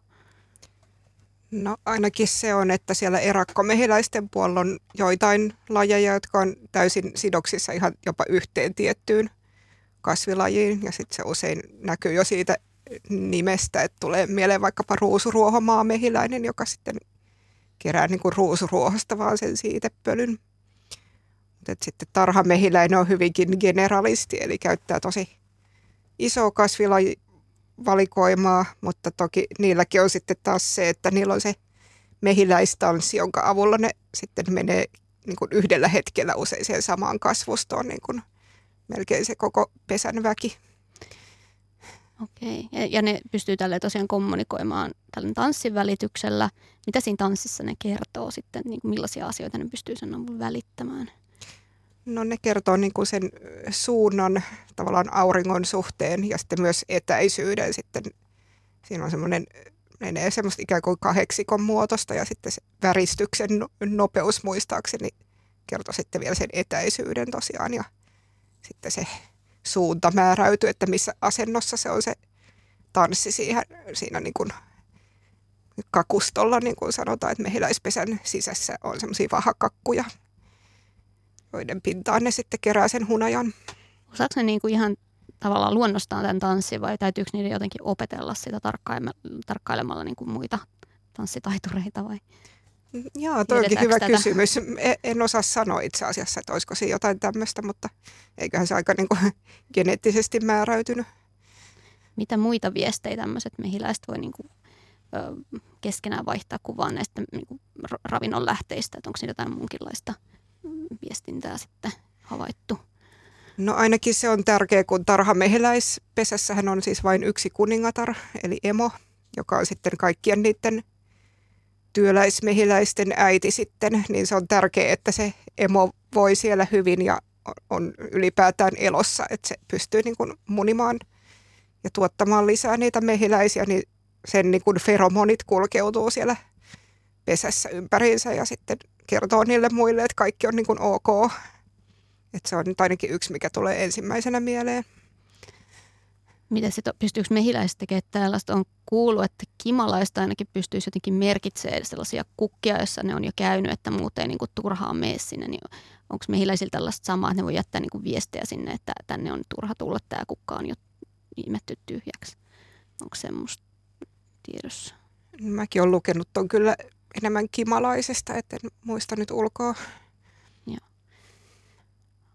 Minkälaista niin kuin, työnjakoa siellä pesässä sitten on, että siellä on se kuningatar ja sitten on ne kaikki työläiset ja missä vaiheessa sinne tulee sitten niitä koiraita ja onko ne työläisillä niin kuin, tai eri rooleja kuin toisillakin työläisillä? Joo, no niillä työläisillä on ainakin sillä tavalla, että ne kuoriutumisen jälkeen ne kaikkein nuorimmat niin pysyy niin kuin sisätöissä siellä pesässä, että ne ruokkii sitten ö, toukkia ja siivoilee pesää ja tämmöistä. Ja sitten ne niin kuin elämänsä loppuvaiheessa siirtyy sitten ravinnon keruuseen ja siinähän sitten varsinkin kun kesä on kiivaimmillaan, niin ne kuluu aika nopeasti ikään kuin loppuun ne lentomehiläiset. Et se on semmoinen se elämänkaari. Syntyykö siellä, tai kuoriutuuko siellä niin kuin pitkin kesää sitten uutta reserviä? Joo, että tarhamehiläinenhän on siitä jännä, että se ei suikaan ole mitenkään horroksessa tai muuten talvella. Että se on ihan, ne ovat täysin elossa ja aktiivisia läpi talven. Ne vaan on siellä, jos olette kuulijatkin nähnyt tarhamehiläispesälaatikoita, niin ne on vähän niin kuin pallomuodostelmassa siellä talvella. Toki niillä on talvella sitten vähän pienempi se väkimäärä ja sitten kesän kuluessa ne rupeaa kasvattamaan sitä, että voi olla sitten 70 000 mehiläistä yhdessä pesässä. Ja ilmeisesti näitä kuhnureita on sitten, onko niitä sitten missä vaiheessa sitä kesää? No kyllä niitäkin niin sit syntyy pitkin kesää, että se mehiläisten oma tavoitehan on tavallaan lisääntyä sillä tavalla, että tulisi uusia pesiä niin kuin jakaantumalla. Ja jos kuulijatkin olette törmännyt mehiläisparveiluilmiöön, niin se on just sitä, että ne pesät pyrkii silleen jakaantumaan ja no, tarhaajat pyrkii taas sitten puolestaan tämän estämään, koska siinä sitten lähtee aika iso keruuvoima hunajan tuotannosta pois. Se voi hakea takaisin, niin, vai miten se menee, kun sit soittaa? Joo, niitä, niitä tulee tarhaajille niitä puheluita, että roikkuu se parvi vaikkapa jossain oksassa ja siinä vaiheessa se vielä saakin aika helposti talteen, että kannattaa toimia pikaisesti, jos semmoinen näkyy pihassa. Sitten kun se pesiytyy vaikka savupiipun sisään ja mehiläiset rupeaa rakentaa sinne sitä kennostoa, niin sit se on jo vaikeampi tapaus. Mm. Mä olen joskus pikkupoikana nähnyt semmoisen, että muistan, muistan. Kun Joo, se on, se voidaan on, jopa se ihan vaan kopauttaa laatikkoon siitä oksan Joo, päästä, se että se on aika, aika si, siinä, on, siinä on surinaa ja pörinää hetkellisesti kyllä aika paljon. Meilläpä on nyt Luumäeltä Eija linjalla. Moi. No moi. Onko tämä kukkakärpäsiä liittyvä? Kyllä. Joo. Tänä kesänä olen nähnyt enemmän kuin koko elämäni aikana kukkakärpäsiä tässä meidän pihalla. Tämmöisessä maalaismaisemassa ja maalaistalon pihalla. Ja yhtä aikaa viittäkin eri lajia, joita en osaa nimetä, mutta osaan erottaa, nämä eri lajeja. Mutta se, mikä minua kiinnostaa, niin on tämä, että mitä ne ihmisestä etsii. Mie en muistuta vähäkään mitään kukkasta eikä ollut edes värikkäitä vaatteita, mutta aina ne tulee ympärille ja surraa ja pörrää ja käy kävelemään käsille ja jaloille ja yrittää naamallekin, mutta naamalle en laske. Mitä ne ihmisen ihosta etsii? Kyllä se on varmaan just niitä suoloja, mitä, mitä ne kimalaisetkin aina välillä kaipaa, niin ra- ravinnokseen ne tarvii erilaisia kivennäisaineita ja sitä sitten iholta varsinkin hie, hien mukana saattaa tulla. Okei. Joo, koska ni, niitä on nyt niin kuin tosi runsaasti ollut. Otin Facebookin jalasta kuvan, että, että tuntuu ihan kuin olisin kaunis kuin kukkanen, kun on näin paljon kukkakärpäsiä jala. Mutta tota, Tässä oli alkulähetyksestä, oli, oli kuuntelija laittanut kuvan koivestaan myös ja oli, oli, tota, niin oli kimalaisia. Sam, samantyyppisestä jutusta on nyt sitten kyse. Että, tota, okei, joo. siellä on jotain sinun Täällä on- ko- koivessasi, mitä he haluavat. No niin, todennäköisesti. Mutta siis tänä vuonna on mun mielestä täällä kimalaisia paljon vähemmän kuin normaalisti. Tai en ole ainakaan nähnyt paljon kimalaisia, mutta näitä kukkakärpäsiä on hurjasti. Ja ampiaisiakaan en ole nähnyt, ei ole mihinkään meidän tässä pihapiirissä nyt pesää rakenneltu. Että, että ne on täällä vähän vähemmissä. Nämä on aika mielenkiintoisia nämä vuosittaiset vaihtelut ja mehän ei näistä itse asiassa hirveästi tiedetä niin kuin hyönteisten Mm. ja varsinkaan pölyttäjien osalta, mutta itsellä oli kyllä ihan sama havainto tuossa. Oli vähän aikaa sitten retkellä Katanpään saaressa tuolla länsirannikolla, niin siellä oli ihan kyllä pisti silmää, että niitä kukkakärpäsiä oli todella paljon. Joo. Onko sitten hyvä vuosi niille laajemminkin Suomessa? Toki siis sitä en ole sanonut tuossa jossakin vaiheessa, kun noin metsälehmukset kukukki tuossa lähellä hautausmaalla laidassa, niin siellä oli kyllä ihan hirveä pörinä, että siellä saattoi kyllä olla kimalaisia ja ampiaisia, mutta tässä meidän pihapiirissä ei ole näkynyt kovin paljon. Selvä. Näin. Hyvä. Kiitoksia ja mainiota Juu, kesäjatkoa. Lumeelle. Moi Samoin. moi. Ja noissa kukkakärpäsissähän on useita tämmöisiä vaeltavia lajeja, jotka aina silloin tällöin tulee massoittain tuolta etelämpää. Tai, tai ne saattaa tulla keväällä melko pieninäkin määrinä, mutta sitten kesän mittaan ne runsastuu täällä Suomessa, kun ne syö, jos on hyvä kirvavuosi, niin sitten ne runsastuu tosi paljon ja loppukesällä niitä on to, todella paljon. Miten muuten mä kyselin tuossa aikaisemmin tästä niin kuin mehiläispesästä, tästä nimenomaan tarhamehiläispesästä ja miten sitten se niin kuin mehiläisten sukupuoli määräytyy, että kun ne on kaikki ilmeisesti melkeinpä niitä naaraita, niin miten se menee se systeemi? Miksi ne on naaraita? Joo, no niillähän on sillä tavalla jännä, että niillä on niinku kahdenkertainen kromosomisto niillä naarailla, eli diploidi, ja sitten ne kuhnurit, eli koiraat on sitten haploideita, eli niillä on vaan niinku yksinkertainen kromosomisto, että se on aika jännä, jännä tapa, ja sitten myös se niin kun on mielenkiintoinen, että se kuningatar ja työläiset on sitten perimältään, eli geneettisesti ihan täysin samanlaisia, mutta että kuningatarta vaan sitten ruokitaan vähän paremmalla ravinnolla ja sillä tavalla määräytyy, että hänestä tulee kuningatar, että se saa tämmöistä niin sanottua emomaitoa, jo- jota jopa kosmeettisiin valmisteisiin sitten kaupataan tämmöisenä Gele Royal niin kuin kuningatarhyytelö.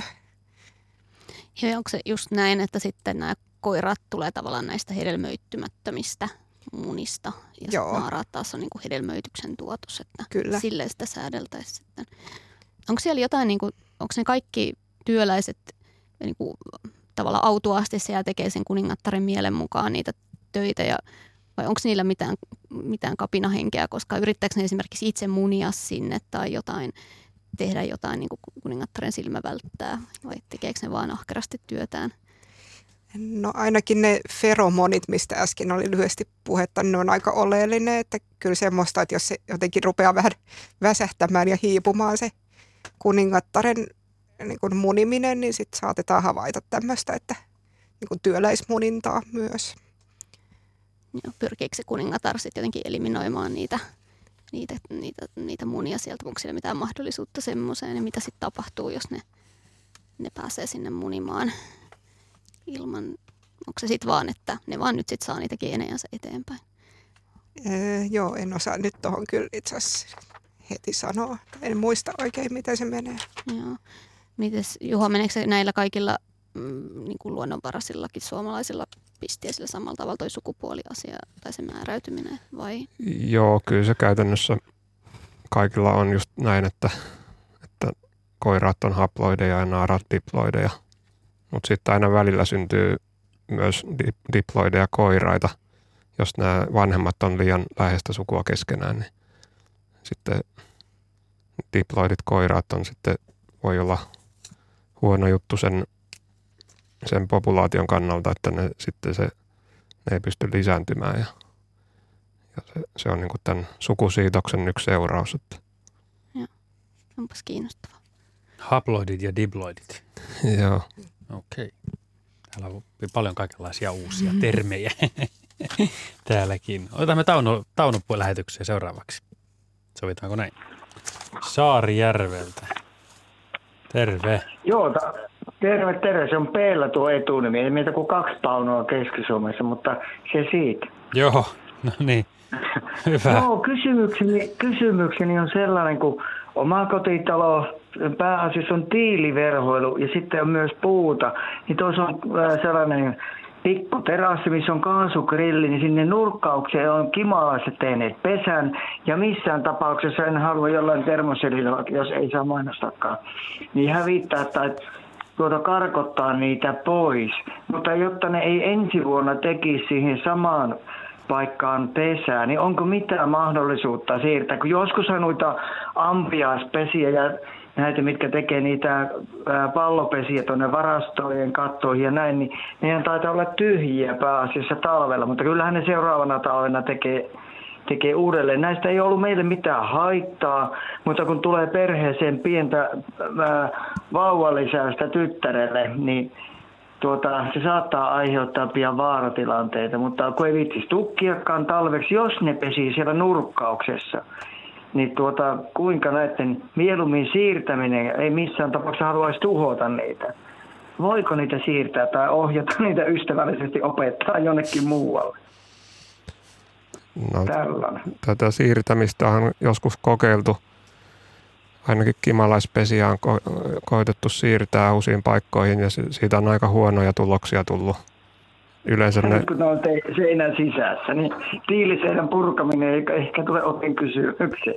Joo, ja ne on niin leimautunut siihen paikkaan, missä ne elää, että sitten jos sen pesän siirtää jonnekin muualle, niin ne lentää vaan siihen entiseen paikkaan ja yrittää löytää sen pesän sieltä, vaikka sitä ei enää ole siinä. Että, joo, että, tota... on niin herttaisia kyllä, että joo, se jo hellyttää, kun ne näkeekin kömpivän siinä läheltä. Mutta talvehtiiko ne siinä seinärakenteissa? No ei oikeastaan, että ne sekä kimalaisilla että yhteiskuntaampiaisilla ne kuningattaret poistuu loppukesällä sieltä pesästä ja sitten ne etsii talvehtimispaikat ihan eri paikoista, että ne on usein jossain, jossain karikkeissa tai maan al- alaisissa koloissa, mihin ne kaivautuu. Ja. Eikä pieni ohje sitten jo tuota vihjettä noudattaa, että jos ne tukkis, niin siinä on muutama reikä, että mistä ne pe- menee. Niin jos ne tukkis sitten tuossa talven kutveissa, niin voisi olla, että ne siirtyisi sitten pikkasen loitommaksi sitten ensi kesä ajatellen. Joo, no se, ne, sekä kimalaiset että ampiaiset perustaa joka vuosi uuden pesän uuteen paikkaan. Eli aika epätodennäköistä on, että se tulisi ensi vuonna just siihen samaan paikkaan. Joo, siitä on varmaan kymmenen vuotta, kun siinä edellisen kerran on ollut. Että ne voi olla, että ne kierrättää sitten koteja. Niin. Joo. Tämä oli erittäin hyvä, hyvä tieto ja auttaa sitten taas eteenpäin tuossa no, asiassa. Älä vielä ala pu- purkaa seinää, älä en ala. En ala ohjaa ne toiselle nurkalle grillataan. no niin. Kiitoksia. Eipä Olen mit... kiitollinen ohjelmastanne. Ala. Kiitoksia. Moi moi. Ja, hei. Täällä on samaan asiaan liittyen tullut kaksi, ainakin kaksi viestiä, että pihan linnunpönttöihin on tullut kimalaisten ja ampiaisten pesiä. Ja tota niin, linnut, linnutkin ovat käyneet viereisessä pöntössä kurkkaamassa, mutta eivät ole uskaltaneet jäädä. Niin, niin, niin mites, mites näiden ampiasti ja kimalaisten valottamien linnunpönttöjen tota niin, kanssa toimia? No en mä tiedä, tarviiko niitä lähteä sieltä tuhoamaan niitä pesiä, että kyllä ne sitten ensi vuonna taas sitten kelpaa linnuille luultavasti pesäpaikkoina ne pöntöt. Että tota, siinä se on aika yleistä, että ne tosiaan ampiaiset ja myös kartanokimalainen perustaa pesän linnun pönttöön. Pitääkö se putsata kuitenkin tietysti? No joo, voihan sen putsata sitten talvella tai loppusyksyllä sen pesän jämät sieltä pois. Todennäköisesti siellä on jo käynytkin sitten lintuja syömässä niitä kuolleita toukkia ja muita, mitä sinne on jäänyt. Tuo on aika hauska esimerkki siitä, että ihan niin kuin, niin kuin tämmöiset pölyttäjät niin näe mitään eroa, että, ne, niin kuin, että on hyönteishotelleja ja sitten nämä linnunpöntötkin niiden silmään varmasti näyttää ihan semmoisille niin kuin vartavasta, että eihän ne niin kuin sitä tiedä, että onko ne niitä varten laitettu, jos se vaan on sopiva, sopiva pesimispaikka sitten. Joo, ja tämmöisiä pönttöjä on rakennettu ihan tarko- tarkoituksellakin pesäpaikoiksi kimalaisille ja, ja myös herhiläisillekin on tehty pesäpönttöjä joskus, että – ne, ne, ne on hyvin samannäköisiä kuin linnunpöntöt oikeastaan, vähän ehkä leveämpiä ja sitten se pesäkolo tai suuaukko on pienempi.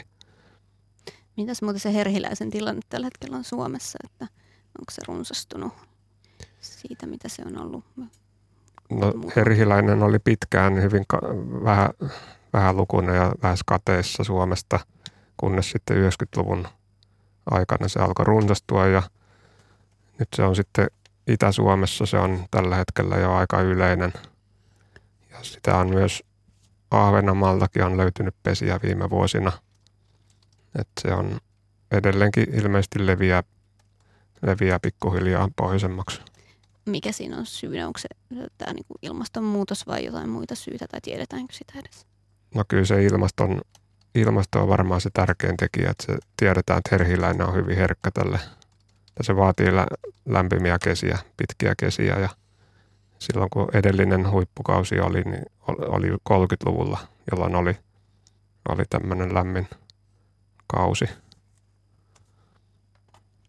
No on kanssa aika mielenkiintoisia noi kimalaisten elintavat, että meillähän on Suomessa aika isokin lajisto. Meillä on tavattu 38 lajia Suomessa ja niillä on sitten vähän lajikohtaisia mieltymyksiä, että missä ne pesii. Että just tämä mainittu kartanokimalainen on se yleisin varmasti linnunpöntöissä ja jos seinän kolossa pesii, niin nekin on usein niitä. Ja sitten taas jotkut lajit tekee just maanalaisiin koloihin pesät ja, ja sitten vielä toiset tekee ikään kuin maan päälle johonkin ruohontuppaiden sekaan. Et niistä ihan tiedetään niin kuin lajikohtaisesti, että missä ne useimmiten tykkää pesiä.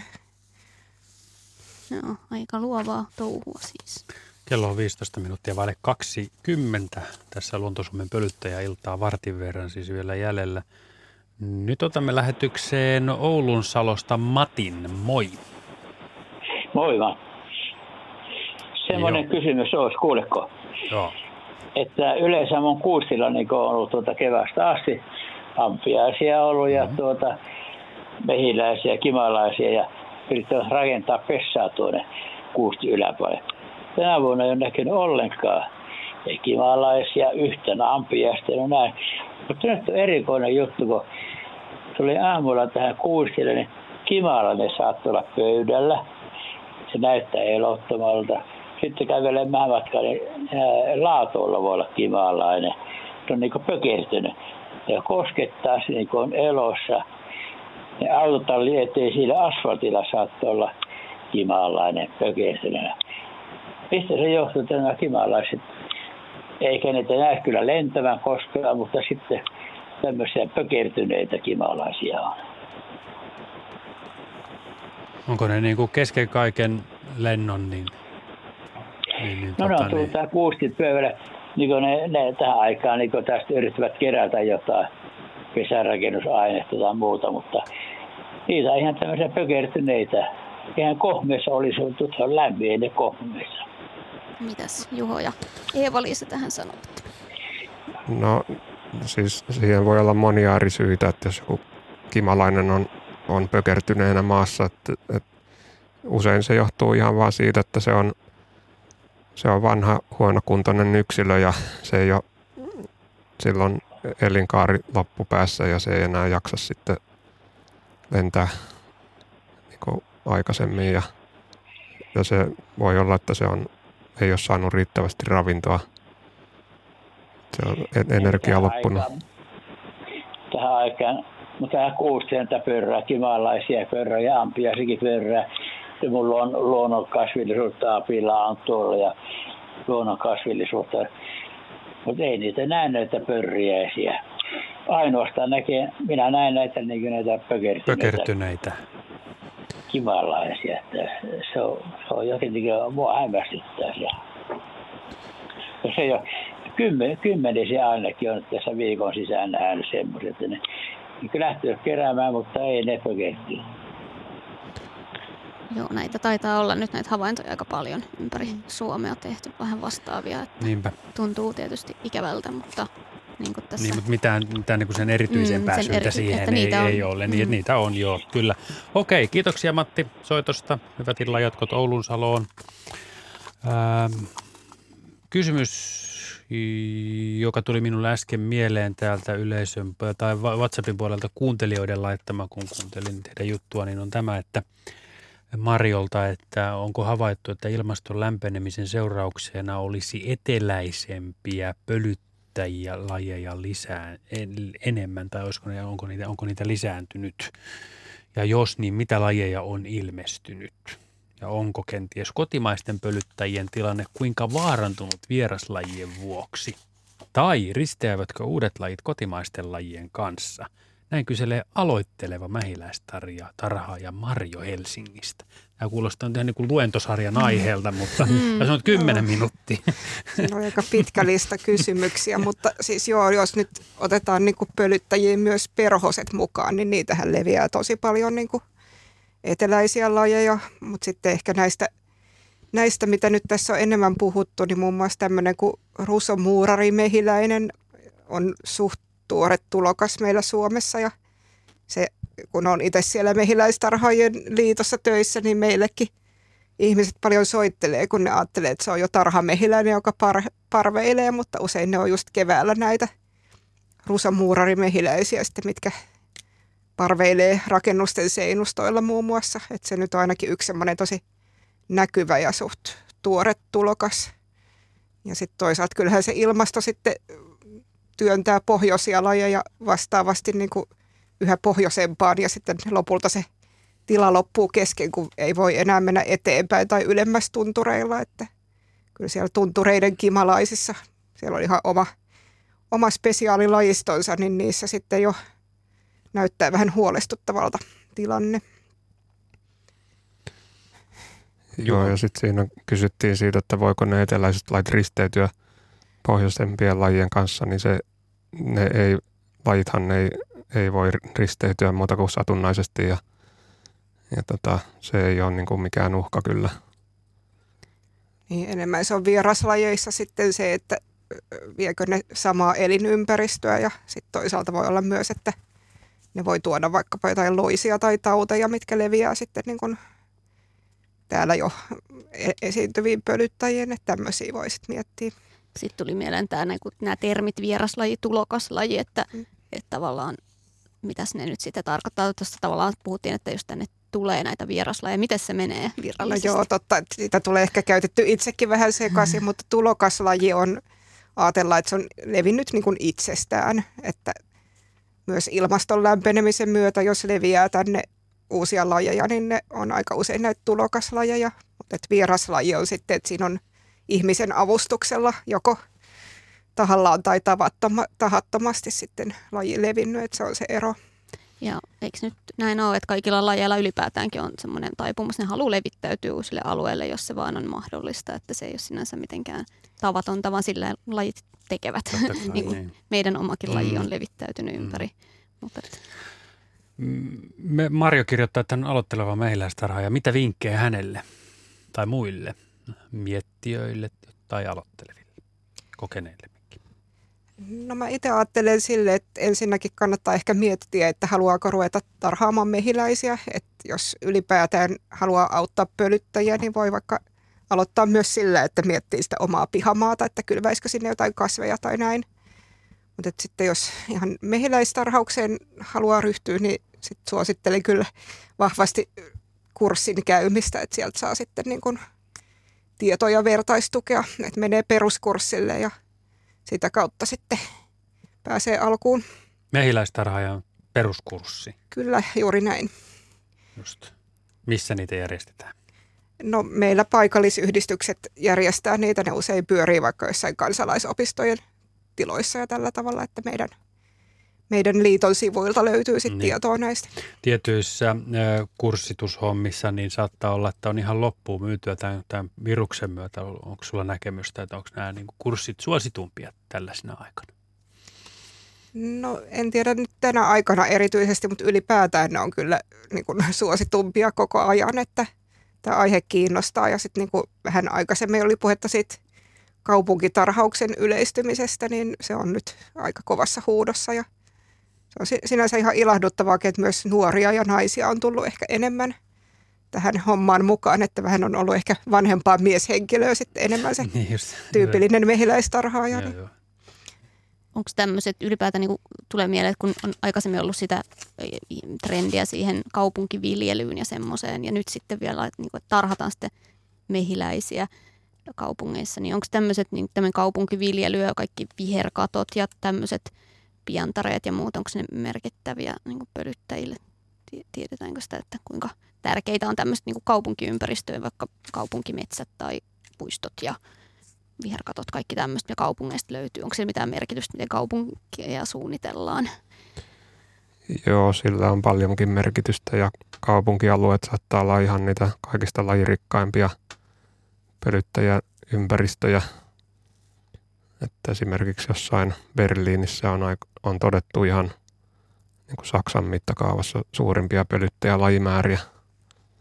Ja kyllä täällä Helsingissäkin aika rikas laisto, kun on tätä selvittänyt viime vuosina. Niin. Mitkä sun lempiretkikohteita on esimerkiksi vaikka Helsingissä? Ja sitten voit kertoa kyllä muualtakin Suomesta jotain käymisen arvoisia paikkoja totta kai. No täällä on no tietysti nämä kasvitieteelliset puutarhat on semmoisia, missä hyvin helposti niin kun näkee niitä pölyttäjiä Kaisaniemessä ja Kumpulassa, kun siellä on paljon kukkia – ja niistä mä oon molemmista löytänyt yli 50 lajia. Ne on yllättävän lajirikkaitakin. Mut sitten ne kaikista, kaikista parhaat niityt on sitten tuolla lähinnä Itä-Helsingin alueella. Et siellä on näitä muutamia säilyneitä perinnebiotoppeja, missä niitä on tosi paljon.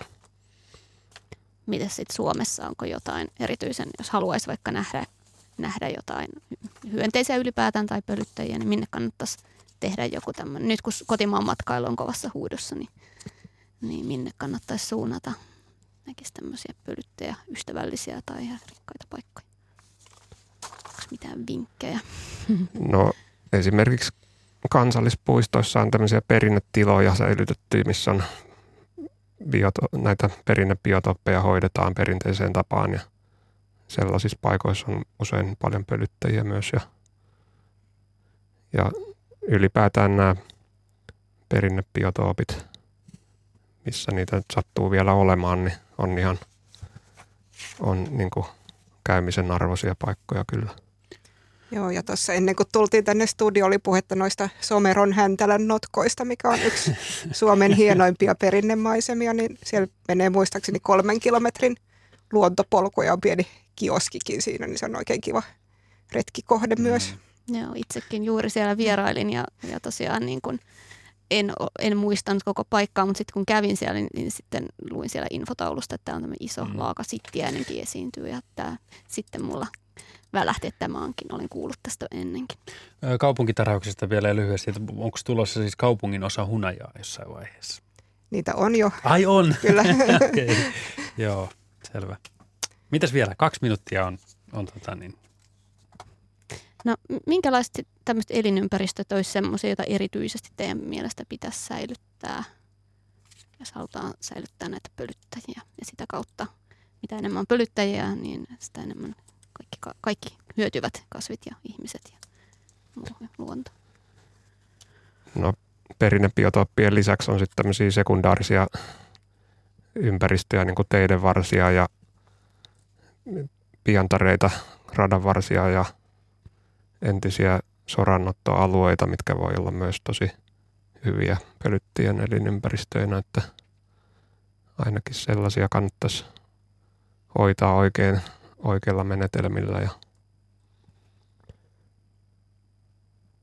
Joo, mitäs Eeva-Liisa, haluatko lisätä, tuleeko jotain?